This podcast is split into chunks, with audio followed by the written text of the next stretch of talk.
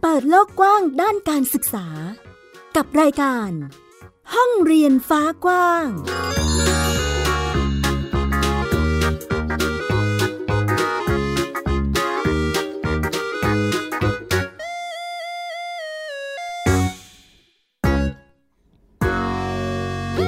วัสดีค่ะ คุณผู้ฟังต้อนรับคุณผู้ฟังทุกท่านค่ะ เข้าสู่รายการห้องเรียนฟ้ากว้างนะคะ ดิฉันอัยดาสนศรีเช่นเคย กลับมาพบกับคุณผู้ฟังเป็นประจำที่นี่เลยค่ะ www.thaipbspodcast.com นะคะ นอกจากนี้คุณผู้ฟังทุกท่านสามารถที่จะรับฟังได้ผ่านแอปพลิเคชัน ซึ่งจะเป็นอีกหนึ่งช่องทางที่ฟังได้ง่าย และก็สะดวกมากยิ่งขึ้น ดาวน์โหลดได้แล้วทั้งระบบ iOS แล้วก็ระบบ Android กับแอปพลิเคชัน Thai PBS Podcast นั่นเองนะคะ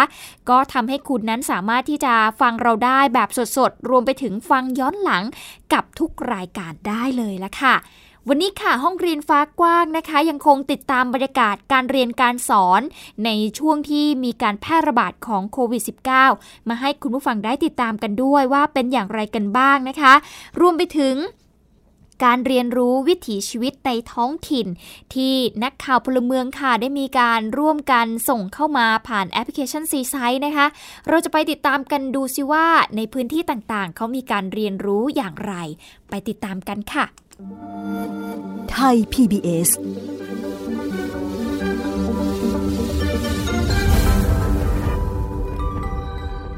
การแพร่ระบาดของโควิด -19 รอบใหม่นี้ทำให้สถานศึกษาทั่วประเทศ ยกระดับการเฝ้าระวัง แล้วก็ป้องกันการแพร่ระบาดมากยิ่งขึ้นนะคะ โดยเฉพาะโรงเรียนที่อยู่ในพื้นที่ควบคุมสูงสุด อันนี้เนี่ยต้องปิดการเรียนการสอนยาวนานข้ามปีกันเลยทีเดียว ส่งผลให้การเรียนรู้ของเด็กๆนั้น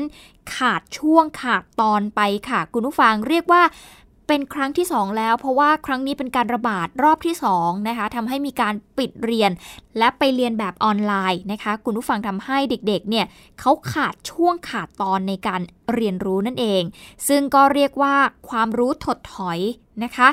เราจะไปติดตามประเด็นนี้กันว่าการที่โรงเรียนมีการปิดเรียนแบบนี้ หยุดเรียนไปนานๆแบบนี้ ส่งผลกระทบต่อการเรียนรู้กับเด็กๆ อย่างไรบ้าง ไปติดตามจากคุณออนซินีอมรโมรีค่ะ จากผู้ติดเชื้อไวรัสโคโรนาคนแรกที่พบในไทยเมื่อ 12 มกราคม 2563 หลังมีรายงานการระบาดในเมืองอู่ฮั่นประเทศจีนเพียง 2 สัปดาห์ สู่การระบาดรอบแรกและรอบใหม่ในเวลา 1 ปี ส่งยอดผู้ติดเชื้อในไทยพุ่งทะยานกว่าหมื่นคน สร้างแรงกระแทกและเป็นจุดเปลี่ยนในทุกมิติ ทั้งความเป็นอยู่ เศรษฐกิจ สังคม รวมทั้งแวดวงการศึกษามกราคมปีที่แล้วโรงเรียนทั่วประเทศยังคงเปิดการเรียนการสอนตามปกติ ไม่มีใครคาดคิดว่าการแพร่ระบาดของโควิด -19 รอบแรก สู่การแพร่ระบาดรอบใหม่ที่เกิดขึ้นในช่วงหนึ่งปีให้หลัง จะทำให้โรงเรียนไม่น้อยต้องปิดยาวถึงสองครั้ง เมื่อโรงเรียนถูกประเมินว่าเป็นพื้นที่เสี่ยงระบาดเงียบการระบาดกลุ่มก้อนใหญ่กลางเดือนธันวาคมที่สมุทรสาคร ก่อนขยายวงกว้างต่อเนื่องทำให้โรงเรียนใน 28 จังหวัด ที่ประกาศให้เป็นพื้นที่ควบคุมสูงสุด ต้องปิดเรียนด้วยเหตุพิเศษข้ามปี จนถึงสิ้นเดือนมกราคม เวลาในห้องเรียนที่หายไปกว่าหนึ่งเดือน ตามมาด้วยข้อกังวลของนักวิชาการด้านเศรษฐศาสตร์การศึกษา ที่ประเมินว่า สถานการณ์ระบาดจะทำให้ปรากฏการณ์ความรู้ถดถอยวนกลับมาซ้ำจากที่เราได้ศึกษากันมาเนี่ยเขาว่ายังไงเนี่ยไม่มีอะไรที่ทดแทนการที่เด็กเขาได้ไปเรียนที่โรงเรียนได้นะจริงก็ไม่ได้เป็นแค่เรื่องวิชาการอย่างเดียวมันก็มีเรื่องอื่น ๆ ด้วย ปฏิสัมพันธ์กับเพื่อนเรื่องของทักษะอารมณ์สังคม เรื่องของสุขภาพจิตอะไรต่างๆเนี่ยซึ่งจริงแล้วการเรียนทางออนไลน์หรือทางที่บ้านมันก็อาจจะไม่ได้เป็นสิ่งที่ตอบโจทย์เขาได้มากที่สุดนะเพราะฉะนั้นการที่เจอสถานการณ์โควิดรอบ2เนี่ยก็แน่นอนก็ต้องส่งผลกระทบแหละมันก็จะมีสิ่งที่เรียกว่าเป็น learning loss ที่อาจจะเกิดขึ้น เช่น เด็กก็อาจจะเรียนรู้ได้ช้าลง เรียนรู้ความรู้บางอย่างก็หายไป ก็เป็นได้เช่นกัน ผลพวงจากปิดเทอมนานช่วงการระบาดรอบแรก สู่การปิดเรียนยาวรอบสองรับการระบาดรอบใหม่ทำให้ปีการศึกษา 2563 การเรียนการสอนในห้องเรียนจำนวนหนึ่งเหลือไม่ถึง 180 วัน แม้การเรียนการสอนทางไกลและออนไลน์ เป็นวิธีเข้ามาเติมเต็ม และนำมาซึ่งนวัตกรรมการศึกษาที่หลากหลายขึ้น แต่ความเหลื่อมล้ำทางเศรษฐกิจ และการเข้าถึงการเรียนการสอนที่มีประสิทธิภาพ ก็ยังเป็นโจทย์ใหญ่ที่นักวิชาการด้านการศึกษามองว่า รัฐและภาคส่วนต่างๆ ยังต้องช่วยหนุนเสริม เพื่อไม่ให้ความรู้ตกหล่น หรือมีเด็กหลุดออกจากระบบการศึกษามากขึ้นกว่าเดิม ออนซินีอมรโมลี ไทย PBS รายงาน จะเห็นได้ว่าในช่วงที่มีการปิดโรงเรียนไปนะคะไม่ได้มีการเรียนการสอน ส่งผลต่อเด็กๆ ในหลายรูปแบบเลยทีเดียวค่ะ ไม่ว่าจะเป็นภาวะความรู้ถดถอยนี้อย่างที่ได้มีการรายงานไป รวมไปถึงประเด็นก่อนหน้านี้ที่เราพูดคุยกันอยู่ต่อเนื่องนะคะว่า มันส่งผลต่อคุณภาพวิถีชีวิตของเด็กกลุ่มหนึ่ง ซึ่งเป็นเด็กด้อยโอกาสนะคะคุณผู้ฟังทำให้พวกเขาเนี่ย เดิมทีการเปิดเรียนทำให้พวกเขามีอาหารกลางวันทานใช่ไหมคะ แต่ว่าพอปิดเรียนไปแบบนี้ทำให้เขาไม่สามารถที่จะมีอาหารเอาไว้รับประทานทำให้เด็กขาดแคลนมากยิ่งขึ้นนั่นเองนะคะ ก็เรียกได้ว่าส่งผลกระทบหลายด้านเลยทีเดียว ในขณะเดียวกันก็ส่งผลต่อการเรียนรู้ในด้านอื่นๆ อีกด้วยนะคะ แต่ว่าในขณะเดียวกันนะคุณผู้ฟัง เด็กๆเเขาก็เริ่มมีการปรับตัวแล้วอย่างบางคนเนี่ยปิดเรียนไปไม่ได้ทำอะไรก็ไปหาอาชีพเสริมสร้างไรายได้ให้กับตัวเอง ในขณะเดียวกันก็มีการเรียนผ่านออนไลน์ด้วยนะคะ อย่างเด็กนักเรียนชั้นม .2 ที่โรงเรียนแห่งหนึ่งในจังหวัดอ่างทองค่ะ เขาก็ใช้เวลาว่างจากการปิดเรียนในช่วงสถานการณ์โควิดนี่แหละ ไปช่วยเหลือครอบครัวค่ะ เขาไปทำงานช่วยกัน ก็คือทำงานด้วยแล้วก็เรียนไปด้วยควบคู่กันไป ไม่ยอมทิ้งการเรียนนะคะ เพราะว่าเขาทำงานไปด้วยแล้วก็นั่งเรียนออนไลน์ควบคู่ไปด้วยเลย นายพาคินนิ่มสุนทรชัยเวทนะคะเด็กนักเรียนอายุ 15 ปี เป็นนักเรียนชั้นม .2 โรงเรียนอ่างทอง ปัทมโรธวิทยาคมค่ะ ซึ่งเขาคนนี้ช่วยครอบครัว คั่วข้าวโพดค่ะ เพื่อที่จะส่งขายให้กับลูกค้า อยู่ที่บ้านพักของเขาที่ตำบลจำลองอำเภอแสวงหาที่จังหวัดอ่างทองนะคะ แล้วเขาก็มีหนังสือเรียนค่ะ รวมไปถึงโทรศัพท์มือถือที่ตั้งเอาไว้ อยู่ตรงหน้าเขาขณะที่เขาทำงานอยู่ตลอดเวลา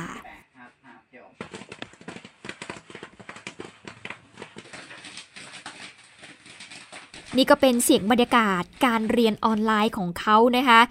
น้องพาคินเล่าให้ฟังค่ะ คุณผู้ฟังว่าในช่วงโควิด -19 ระบาดเนี่ย โรงเรียนปิด แต่ว่าก็ให้มีการเรียนการสอนแบบออนไลน์นะคะโดยระหว่างที่เขาเนี่ยคั่วข้าวโพดไปด้วยเขาก็เรียนออนไลน์ไปด้วยค่ะ โดยจะใช้วิธีการจดใส่สมุดเอาไว้ก่อน แล้วก็คั่วข้าวโพดเสร็จ หลังจากนั้นเนี่ยเขาก็จะกลับมาทบทวนอีกรอบหนึ่ง แล้วก็ทำใบงานที่อาจารย์ให้มา เนื่องจากว่าการขายข้าวโพดเนี่ยก็เป็นอาชีพหลักของครอบครัวที่จะต้องทำด้วยเช่นเดียวกัน ดังนั้นทำสองอย่างพร้อมกันไปเลยค่ะ ครูสอนผมก็ดูครับ ผมก็แบบทำข้าวโพดไปด้วยครับควบไปด้วยครับ เรียนไปด้วยครับ พอทำข้าวโพดเสร็จสักหนึ่งหม้อครับ ผมก็มาจดที่ครูเขาบอกครับ จากการทำข้าวโพดของผมนะครับเรียนออนไลน์ควบคู่กันไปด้วย ก็จะมีคนมารับข้าวโพดที่บ้านครับ เอาไปขายต่อครับนั่นแหละครับ ผมก็ทำส่งเขาไปแทบจะทุกวันเลยครับ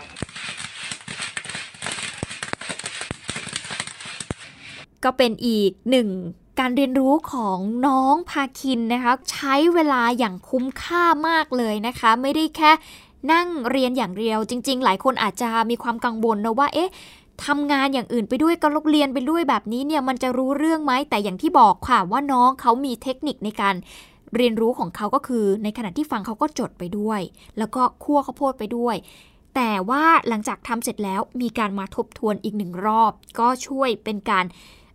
เตือนความจำนะคะคุณผู้ฟังหรือว่าทำให้การเรียนรู้เนี่ยมันเข้าใจมากยิ่งขึ้นนั่นเองนะคะสำหรับสถานการณ์การแพร่ระบาดของโควิด -19 ในพื้นที่จังหวัดอ่างทองเนี่ยก็มีแนวโน้มผู้ติดเชื้อ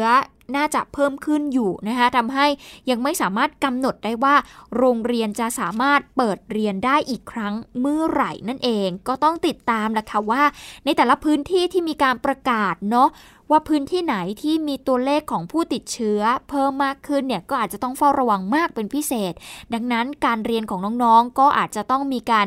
ประเมินสถานการณ์กันนะคะว่าเป็นอย่างไร เพราะว่าตอนนี้ก็ไม่ควรจริง ๆ ที่จะให้มีการไปรวมตัวกัน อย่างพื้นที่ในโรงเรียนเนี่ยแน่นอนว่าเด็กไปอยู่รวมกันเยอะๆบางครั้งก็อาจจะไม่ได้มีการระมัดระวังตัว ในเรื่องของการป้องกันโรคนะคะ ดังนั้นการเรียนออนไลน์ตอนนี้ น่าจะเป็นวิธีที่ดีที่สุดในเชิงการป้องกัน การระบาดของเชื้อไวรัสนั่นเองนะคะ ดังนั้นก็เด็กๆก็ต้องเรียนออนไลน์กันไปก่อน แต่พูดถึงการเรียนออนไลน์ค่ะ คุณผู้ฟังในช่วงสัปดาห์ที่ผ่านมาที่มีการประกาศ ให้เริ่มมีการเรียนออนไลน์นะ ตอนนี้คุณครูเองถือว่าเป็นบุคคลที่ต้องปรับตัวหนักไม่แพ้กับนักเรียนเหมือนกัน พอต้องมาสอนออนไลน์นะคะ ก็ต้องมีกลเม็ดกลยุทธ์มาทำให้เด็กๆเนี่ยเขาตื่นตัวแล้วก็สนใจในการเรียนอยู่ตลอดเวลา เพราะว่าพอไม่ได้อยู่ในห้องเรียนใช่ไหมคะ คุณผู้ฟังคุณครูไม่สามารถที่จะเข้มงวดในเรื่องของ การที่จะทำให้เด็กๆ เนี่ยตั้งใจเรียนได้ ดังนั้นการเรียนออนไลน์มันต้องมีเทคนิคละค่ะที่จะมัดใจเด็กๆ และให้เขาสามารถที่จะสนุกไปกับการเรียนรู้ ในโลกออนไลน์ที่ผ่านมาเมื่อสัปดาห์ที่แล้วนะคะ ถ้าเกิดใครได้เห็นเนาะการสอนออนไลน์รูปแบบใหม่ที่เรียกว่าตื่นตาตื่นใจกับนักเรียนเลยทีเดียวค่ะ เพราะว่ามีคุณครูนะคะที่เขาใช้วิธีการพูดคุยหรือเทคนิคในการสอนที่ แปลกใหม่ เรียกว่าเหมือนเป็นดีเจเลยนะ คุณผู้ฟังมีการเปิดเพลงแล้วก็พูดคุยแบบไม่ใช่คุณครูหน้าชั้นละแต่เหมือนดีเจที่เปิดเพลงอยู่ตามสถานบันเทิงอย่างเงี้ยนะคะ ซึ่งเรียกได้ว่าสร้างความน่าสนใจให้กับเด็กๆ เป็นอย่างมากเลยทีเดียวค่ะ เราไปเจอในโซเชียลมีเดียนะคะ ซึ่งเป็น Facebook ของคุณครูท่านหนึ่ง ชื่อ Facebook ว่า โบสีสุวพันธ์ค่ะ คุณผู้ฟังซึ่งจากที่เราไปดูประวัติแล้วก็ไป ค้นหาข้อมูลมานะคะ คุณครูท่านนี้ค่ะคือว่าที่ร้อยตีภัยสารศรีสุวพันธ์เป็นคุณครูพละศึกษาอยู่ที่โรงเรียนสาธิต สถาบันการจัดการปัญญาพิวัตรนั่นเอง คุณครูใช้วิธีการสอนรูปแบบใหม่ เป็นการเรียนออนไลน์นะคะ ซึ่งคุณครูเนี่ยใช้ iPad 1 ตัว แล้วก็สอนเด็กๆให้เรียนวิชา พละศึกษาได้อย่างสร้างสารรค์ ลองไปฟังบรรยากาศของคุณครูกันค่ะ ต่อไปหมุนกลับหลังหมุนกลับหลังเฮ้ยใครไม่ทำอาจารย์โพสอาจารย์เช็คเลยนะครับผม บริหารร่างกายไปพร้อม ๆ กับการเปิดเพลงทำนองตืดๆ ในยุคนี้นะคะ คุณผู้ฟังก็ช่วยสร้างความสนใจให้กับเด็กๆได้ ซึ่งครูโบสอนวิชาพละศึกษาค่ะ สอนให้กับน้องๆนักเรียน ซึ่งตอนนี้เป็นการเรียนแบบออนไลน์ ก็เลยต้องใช้วิธีการใช้ iPad 1 ตัว เป็นอุปกรณ์การเรียนการสอนในยุคนี้เนาะก็ถ่ายวิดีโอที่ตัวเองกำลังบริหารร่างกายค่ะ ในท่าต่างๆ ไปพร้อม ๆ กับเพลงที่เปิดนะคะ ก็สร้างความสนุกสนานให้กับเด็กๆ เชื่อว่าหลายคนที่เห็นเนี่ยต้องสะดุดแน่นอนค่ะ ซึ่งก่อนหน้านี้ก็มีคลิปหนึ่งที่ปล่อยออกมานะคะ ซึ่งยังไม่ได้มีการเรียนการสอนนะ แต่เป็นการเปิดเพื่อจะเรียกให้กับเด็กๆเนี่ยมาเรียนรู้ในรายวิชาพละศึกษากัน โอ้โห สร้างความ ตื่นตาตื่นใจให้กับหลายคนที่พบเห็นในโลกออนไลน์นะคะ แล้วก็มีคนเนี่ยเข้าไปติดตาม แล้วก็ไปแสดงความคิดเห็นผ่านคลิปวิดีโอของคูโบที่มีการโพสต์ลงไปใน Facebook นะคะ ก็บอกว่าน่าสนใจดิฉันเองก็รู้สึกสนใจนะ แล้วก็บอกว่าโหอยากให้มีคุณครู สอนแบบนี้มั่งจังในยุคที่ตัวเองกำลังเรียนอยู่นะคะ เชื่อว่าเด็กๆ นักเรียนน่าจะสนุกสนานกับครูโบนะ นอกจากนี้ยังมีอีกหนึ่งท่านค่ะนั่นก็คือครูเปิ้ลนัทพงศ์นั่นเอง อันนี้ดิฉันก็ไปเจอมาในโซเชียลมีเดียเหมือนกันนะคะมีทั้งในแอปพลิเคชัน TikTok รวมไปถึงใน YouTube ด้วยนะคะตามกันมาติดๆค่ะกับอีกหนึ่งท่านนั่นก็คือคูเปิลมีเทคนิคแพรวๆไม่แพ้กันเลย มีคนตั้งคำถามว่านี่ครูหรือดีเจกันแน่ ลองไปฟังบรรยากาศการเรียนการสอนของคุณครูเปิ้ลกันค่ะ สวัสดีครับผมนะฮะ วันนี้เรามาเริ่มเรียนออนไลน์กันนี่ครับผม ในชั่วโมงที่ 3 ครับ รายวิชาดนตรี จัดไปครับจัดไป3ทับ2รายงานตัวครับ เรียนออนไลน์ยังไงให้มันมันให้มันสนุกฮะ จัดไปแบบนี้เลยครับ ชั่วโมงแรกครับกับรายวิชาดนตรีเรียนออนไลน์ฮะby ครูเปิลครับ กับเรื่องนะฮะวันนี้วงปี่พาทย์ดึกดำบรรพ์ครับ แหมนี่ ถ้าไม่ทราบว่าเป็นครูนี่คิดว่าเป็นดีเจไปแล้วนะคะ เรียกว่าเทคนิคของคุณครูเนี่ยสร้างความน่าสนใจให้กับเด็กๆ แล้วก็เชื่อว่าเด็กๆ เนี่ยคงกระตือรือร้นในการที่จะเรียนวิชาดนตรีของครูเปิลนะคะ เพราะว่าคุณครูเนี่ยสอนวิชาดนตรีค่ะ ซึ่งก็เป็นอีกหนึ่งรูปแบบการสอนออนไลน์ ที่คุณครูเองก็ต้องปรับตัวให้นักเรียนเนี่ย มีความสนใจอยู่ตลอดเวลาต้องสร้างเทคนิคใหม่ๆนะคะ วันนี้ก็เลยเป็นอีกหนึ่งบรรยากาศการเรียนการสอนในยุคโควิด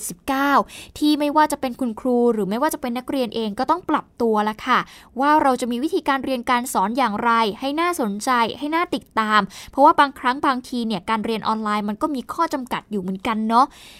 การนั่งในห้องเรียนเนี่ยยังเป็นอีกหนึ่งบรรยากาศนะที่เออมันมีข้อบังคับอยู่ว่าเอ้ยในห้องเรียนเราต้องตั้งใจเรียนนะ แต่พอไปอยู่คนเดียวเนี่ยการที่เด็กจะโฟกัสกับครูที่อยู่หน้าจอคอมพิวเตอร์มันก็เป็นเรื่องยาก แต่คุณครูหลายท่านเริ่มปรับตัวแล้วก็พยายามหาจุด ที่สร้างความน่าสนใจให้กับเด็กๆ มาเรียนในยุคนี้ได้นั่นเองนะคะ ก็เป็นสีสันช่วงนี้ค่ะ คุณผู้ฟังกับการเรียนออนไลน์ของน้องๆนักเรียน แล้วก็ยังมีอีกหลายคลิปวิดีโอเลยทีเดียวในการเรียนออนไลน์ของน้องๆที่น่าสนใจและก็น่ารักไปพร้อมๆ กันนะคะ ทุกคนสามารถไปตามกันได้เนาะเอาละเป็นกำลังใจให้กับน้องๆ นักเรียนทุกคนรวมไปถึงคุณครูด้วยในการเรียนการสอนในยุคนี้ที่เราต้องปรับตัวกันมาก ๆเลยละค่ะไทย PBS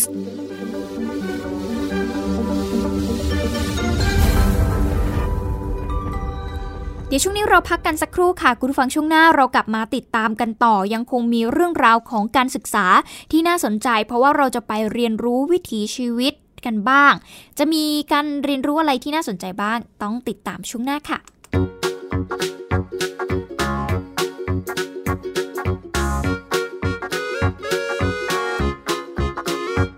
เปิดโลกกว้างด้านการศึกษา กับรายการ ห้องเรียนฟ้ากว้าง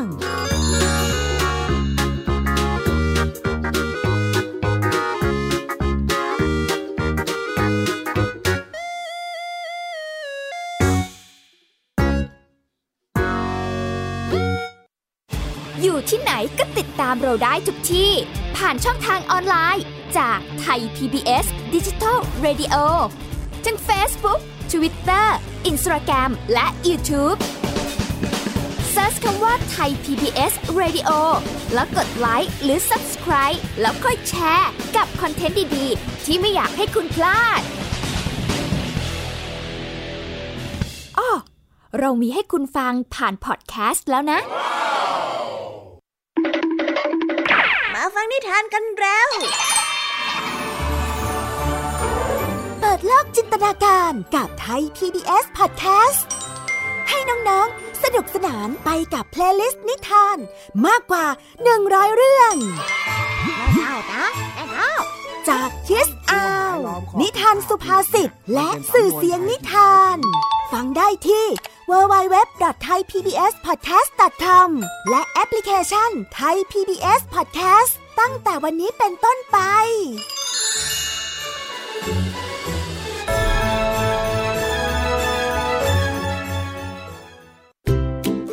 ช่วงเวลาแห่งความสุข ช่วงเวลาแห่งการเรียนรู้ ยิ้มรับความสดใส ในรายการพระอาทิตย์ยิ้มแฉ่งเย้ พี่เหลือมตัวยาวลายสวยใจดี พี่รับตัวโยงสูงโปร่งคอยาว พี่วานตัวใหญ่พุงป่องพ้นหนาปูพี่โลมาที่แสนจะน่ารักแล้วก็ใจดี ชวนน้องๆ มาเติมเต็มความสุขสดชื่นสดใส ห้องสมุดใต้ทะเลโอ้โหความรู้เยอะมาก และนิทานลอยฟ้าของเราก็มีนิทานที่แสนจะสนุกมาให้น้องๆได้ฟังกันทุกวันเลย อย่าลืมนะติดตามฟังพวกเราได้ที่เว็บไซต์ www.thaipbspodcast.com แอปพลิเคชัน Thai PBS Podcast แล้วพบกันนะครับ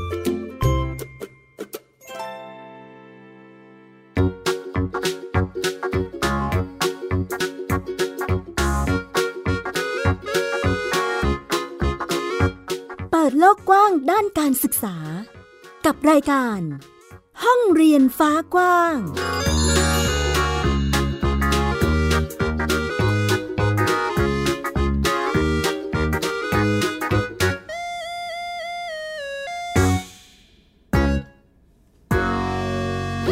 กลับเข้าสู่ช่วงที่ 2 ค่ะ คุณผู้ฟังยังคงมาติดตามการเรียนรู้กันต่อนะคะ กับห้องเรียนฟ้ากว้างค่ะ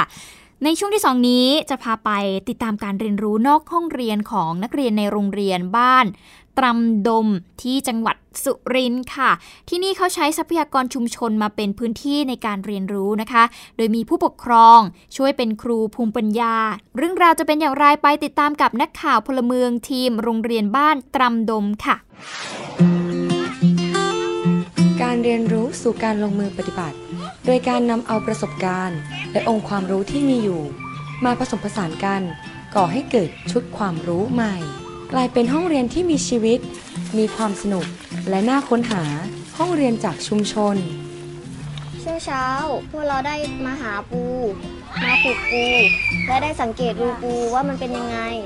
เด็กๆ ได้พากันออกไปสำรวจและเรียนรู้ เรื่องราวเกี่ยวกับแหล่งอาหารจากชุมชน การค้นหาวัตถุดิบเพื่อนำมาประกอบเป็นอาหาร ด้วยฝีมือของตนเองการจับปลาถ้าเราจับประมาณปลาช่อนปลาหมอก็จับแถวๆหัวถ้าเราจับปลาดุกเราก็เราต้องดูให้ดีๆก่อนห้ามไปจับแถวๆแบบว่าแถวๆไอเหนวดข้างหลังเหนวดมันข้างหลังแถวตัวกลิดมัน ถ้าไม่งั้นเราก็จะโดนมันตอด ก็ดูจากน้ำผิวน้ำครับ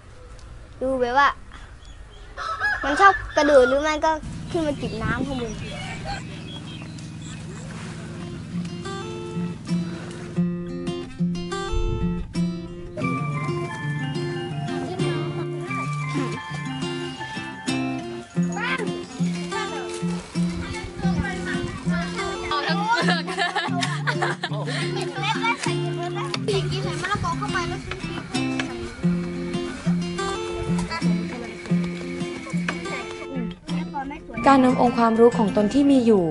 มาแลกเปลี่ยน จนเกิดเป็นองค์ความรู้ใหม่ เกิดการยอมรับ การเห็นคุณค่าซึ่งกันและกัน พร้อมทั้ง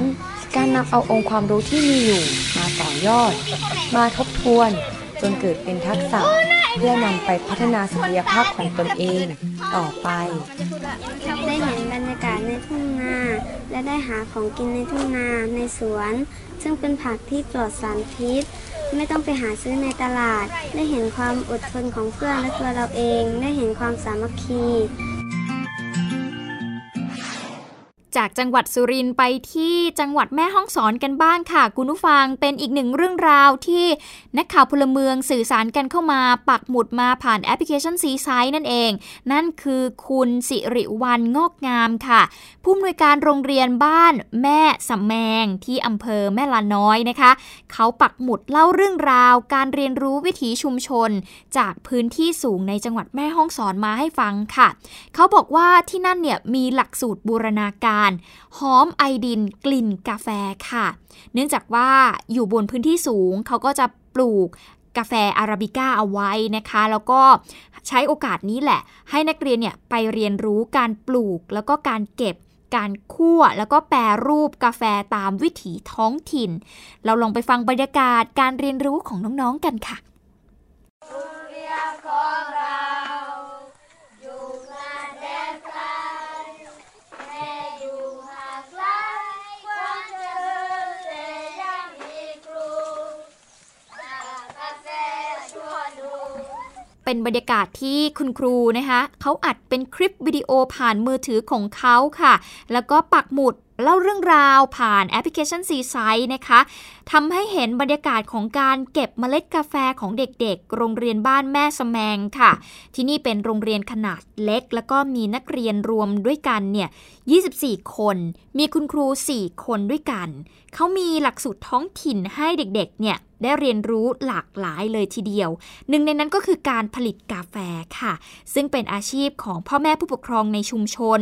เด็กๆ เนี่ยสามารถนำไปต่อยอดสร้างงานในอนาคตของเขาได้ และอีกด้านหนึ่งนะคะ ก็ยังทำให้เด็กนักเรียนเนี่ยเขาตระหนักถึงคุณค่าของทรัพยากรในท้องถิ่น ตามวิถีชีวิตของชุมชนที่อยู่ร่วมกัน แล้วก็พึ่งพิงป่าที่อยู่ใกล้ชุมชนของเขานะคะ ผ่านต้นกาแฟที่พวกเขาเนี่ยปลูกเองกว่า 100 ต้น ได้เรียนรู้เกี่ยวกับการปลูกกาแฟตั้งแต่กระเพาะ ตั้งแต่กระเพาะบาเล่ไปจนถึงการเก็บผลผลิตครับ รู้สึกสะดุดสดาและภูมิใจมากครับ ที่กาแฟที่ทุกคนช่วยกันปลูกออกดอกออกผลและเก็บเล่กาแฟได้ครับ ก็สำหรับกิจกรรมนี้นะคะ เราจะให้เด็กๆนะคะ เก็บกาแฟเพื่อนำมา แปรรูปเป็นผลิตภัณฑ์ต่างๆนะคะ ซึ่งเป็นกิจกรรมการเรียนรู้แบบบูรณาการค่ะ โดยสื่อที่ใช้นะคะ เราจะใช้กาแฟเป็นสื่อในการจัดการเรียนรู้ การจัดกิจกรรมนี้นะคะ ก็เพื่อปลูกฝังให้นักเรียนนะคะ ตระหนักถึงคุณค่าของการอนุรักษ์ธรรมชาติและสิ่งแวดล้อมค่ะ มีความรักความผูกพันกับท้องถิ่นของตนเองค่ะ หลักสูตรนี้เปิดโอกาสให้เด็กๆ ได้เรียนรู้ทั้งการเพาะปลูก การแปรรูปเมล็ดกาแฟในทุกขั้นตอนเลย ควบคู่กับ 4 กลุ่มสาระด้วยกันคือ ภาษาไทย วิทยาศาสตร์ คณิตศาสตร์ และภาษาอังกฤษนั่นเองนะคะ เป็นอีกหนึ่งการเรียนรู้ที่คุณครูนะคะปักหมุดเล่าเรื่องราวทำให้เห็นบรรยากาศของการเรียนรู้ของเด็กๆ ในพื้นที่ที่ อยู่พื้นที่สูงเนาะคุณผู้ฟังแล้วเขาก็มีวิถีชีวิตที่น่าสนใจเป็นเอกลักษณ์นำมาเล่าให้ฟังนะคะเป็นการบูรณาการการเรียนรู้กับชุมชนเข้าด้วยกันนั่นเองค่ะเอาละนี่คือทั้งหมดของห้องเรียนฟ้ากว้างในวันนี้ทำให้เห็นบรรยากาศการเรียนรู้ในยุคที่โควิด -19 กลับมาระบาดอีกรอบหนึ่ง ครูนักเรียนต้องปรับตัว เกิดปัญหาอะไรขึ้นบ้าง ก็ต้องแก้ไขปัญหากันไปค่ะ รวมไปถึงอีกหนึ่งพื้นที่ที่เป็นโอกาสในการสร้างการเรียนรู้นั่นคือชุมชนนั่นเองนะไม่ใช่แค่ในโรงเรียนเท่านั้นนั่นเองค่ะ เอาละวันนี้หมดเวลาแล้ว ดิฉันอัยดาสนศรีขอตัวลาไปก่อน สวัสดีค่ะ ติดตามรายการได้ที่ www.thaipbspodcast.com แอปพลิเคชัน ไทย PBS Podcast หรือฟังผ่านแอปพลิเคชัน Podcast ของ iOS Google Podcast Android Podbean SoundCloud และ Spotify ติดตามความเคลื่อนไหวของรายการและแสดงความคิดเห็น โดยกดถูกใจที่ facebook.com/thaipbspodcast